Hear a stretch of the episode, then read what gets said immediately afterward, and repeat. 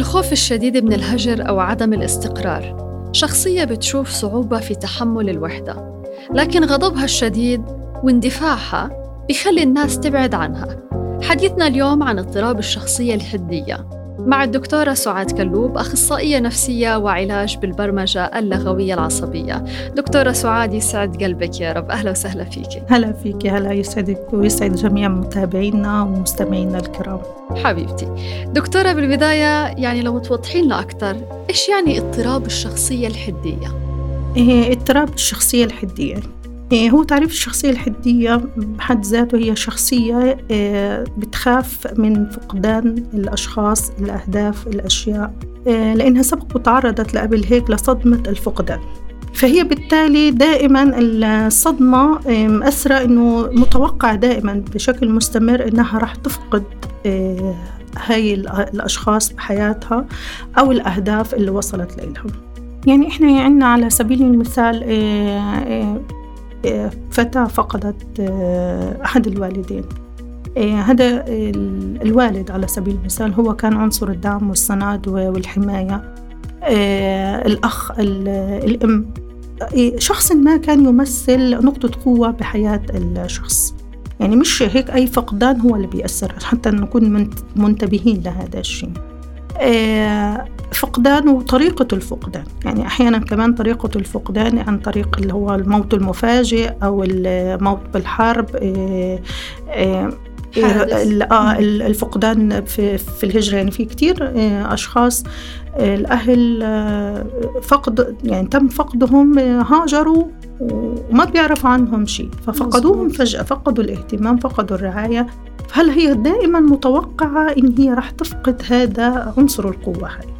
فلهيك هي بتكون آه، مضطربة غير مستقرة لأن هي الفقدان بحد ذاته بيسبب آه، آه، بيسبب عفوا عدم استقرار نفسي فبتضل مستمرة الحالة فيه. هلأ التعامل مع الفقدان بطريقة صحية الإنسان بيتجنب إنه يصاب بالشخصية الحدية أما التعامل الغير صحي نفسيا مع حالة الفقدان آه، أو آه، الفقد الغير مبرر لشخص آه، بيصير يتطور الوضع لا يصاب تتكون وتتشكل شخص الشخصية الحدية. اللي هي من أعراضها من أعراضها وهذا بدنا ننتبه لها زي ما ذكرنا بحلقات سابقة تكرار الحدث وزيادة حدته. يعني مش إنسان إنه يكون عصبي لأن هي من من أه. من أعراضها العصبية الشديدة. مش معنى هيك إن أنا يوم من الأيام صرت عصبية شوية. أيوة. نتيجة موقف أنا تعرضت له معناته أنا مصابة بشخصية حدية أو أنا أصنف تحت هي مجموعة أعراض مترابطة. آه أصنف تحت شخصية حدية لا تكرارها يعني كيف يعني؟ دائما هو عصبي. دائما.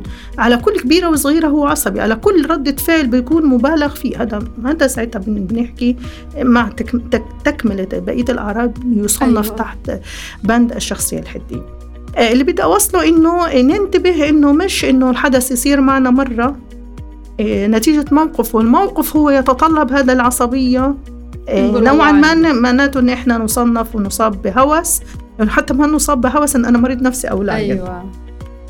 الشغلة الثانية إنه ردود الفعل تاعته بتكون هستيرية يعني. ردة الفعل تاعته يعني الحدث بيكون لا يستدعي كل ردة الفعل هاي سواء كانت بالعصبية أو بالعنف الشديد أو شيء زي هو نفسه هو نفسه كإنسان بنمطه العادي بنمط حياته دايما عنده يا أبيض يا أسود بيصنف الناس كمان يا أبيض يا أسود يا صادق يا كاذب. ما فيش عنده إنه هو منيح في بعض الأشياء وعاطل في بعض الأشياء. فخلص آه. الإنسان بالنسبة له اللي قدامه هذا آه يا هو سيء جدا فخلاص بيصير عنيف تجاهه أو إنه هو منيح جدا فبالتالي بي بي بيتفاعل معه بشكل منيح.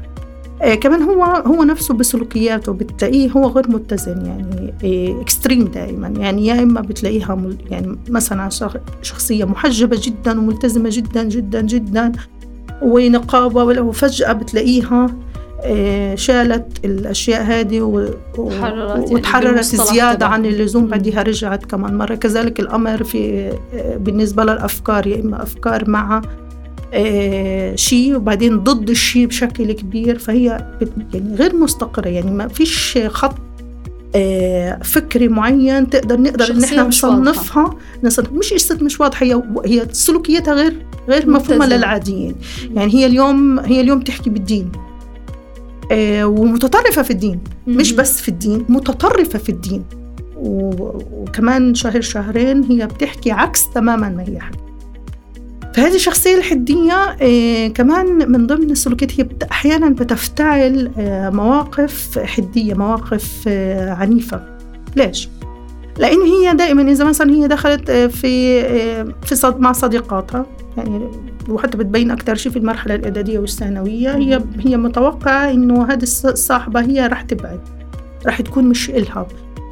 رح تكون آه، مش مش آه، الصداقة بتاعتنا مش رح تستمر لمرحلة الجامعة فبالتالي بتفتح المشكلة معها بشكل كبير وهي اللي بتبلش هي بتاخذ القرار أنا اللي بدي أبعد مش هي اللي بدها تبعدني يعني هي متوقعة إن هي غير الشخصية نفسها غير محبوبة الكل راح يبعد عني لأن هي عممت تجربة الفقد اللي هي تعرضت لها في في الصغر آه، بعد هيك في في الكبر. يعني أعطيتها أشكال تانية.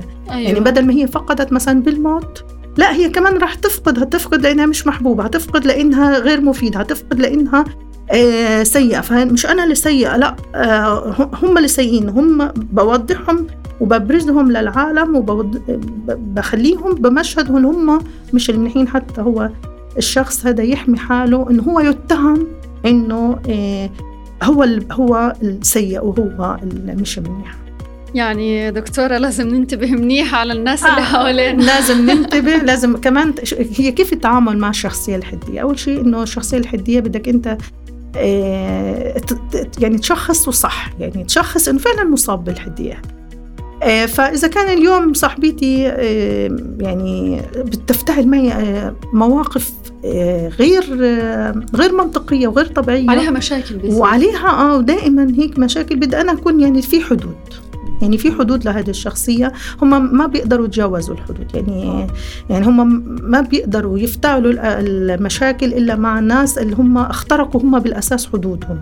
طب دكتورة فيما لو إحنا يعني سمحنا لهم إنه يعني إحنا عذرينكم على طول ورح نتفهمكم على طول بناء على ظرفهم يعني هم إحنا عارفين ان هم تعرضوا لفقد تمام؟ بناء على الفقد اللي هم تعرضوا له إحنا لينين هينين معاهم. سؤال سؤالك جدا جدا جدا رائع وهذا اللي بيسبب المشاكل اللي بيتعاملوا مع الشخص الحدي هلا النقطة بدنا ننتبه لها هو الشخص الحدي هو بالأساس هو بيكون بده اهتمام بده رعاية بده يعني انتنشن بس كأنه مش بعوش اهتمام. إيه، مرضي. شيء مرضي. فإحنا علينا إحنا في حال عرفت إنه الشخص اللي قدامي دائما بيفتعل المشاكل دائما بيكون هو بده مزيد وبده فوق طاقتي أنا أنا بدي أنا لازم أعمل هنا وهين أنا بدي أتوقف شوي إنه زيادة العطاء تماما بتعطي نتائج مثل آه، نقص في العطاء. فلازم أنا أكون متوازنة في العطاء هذا وبعدين في حدود شخصيتي. ربنا سبحانه وتعالى حكى أنه عليكم أنفسكم. أنا مش مطالبة أن أعطي كل هذا الاهتمام للشخصية اللي قدامي. حتى لو كانت النشأة الاجتماعية تاعته آه، صعبة. وأنا كمان أنا كمان بمرت بصعوبات. فهذا اللي لازم يكون الحوار الداخلي للإنسان. إحنا ما بدنا يعني يمكن هذا كلام أنا متاكده إن المستمعين الجديد رح يسمعوا إنه الكل بيحكي إنه لازم نتحملهم نتع... لا okay لازم نعرفهم ان أنت مصاب أنت في عندك نقطة خلل روح عالج حالك. أما أنت دائما إحنا التماس العذر لهم والتعاطف معهم وانه okay ماشي بدنا نتعامل معهم إحنا الأول. لا okay هو يروح يعالج حاله زي ما هو بيروح بيعالج حاله في أشياء تانية يروح يعالج حاله بهذا الشيء ويسيطر على حاله. لأنه شوفي كيف يعني إحنا بعلم النفس المعرفي السلوكي وبالبرمجة اللغوية العصبية أصبح ما في شيء ما بيتعالج. يمكن عشان هيك أنا صار عندي توجه إنه لا أي إنسان يدرك إن عنده مشكلة يروح يدور يعالج حاله. ما تحمل غيرك آه تبعات نفسيتك الغير سوية. يعني ليش؟ ليش أنا أتحمل هذا الشيء؟ لا أنت كمان أنت بدك تتحمل آه، جزء من المسؤولية الشخصية لإلك إن أنت تروح تدور وتقرأ وتدور على مختص يعالجك. إذا ما كان أنت قدرت تعالج حالك. يعني يا إلهي قديش العلم بينعكس علينا وعلى شخصياتنا بخلينا نعرف نتعامل صح مع نفسنا ومع اللي حوالينا كمان. فدكتورة أنت اليوم مش فتينا وبس أنت غرقتينا علم ومعرفة بجد. آه، لو بدي أحكي في سيكولوجيا أف أم أكيد وبثقة تامة أنه هذه أكثر حلقة مفيدة للناس بالحرف الواحد يركزوا عليها. تسلمي لي تسلمي. يعني دكتورة سعاد كل الشكر لإلك. الشكر لإلك ولكل مستمعينا الكرام.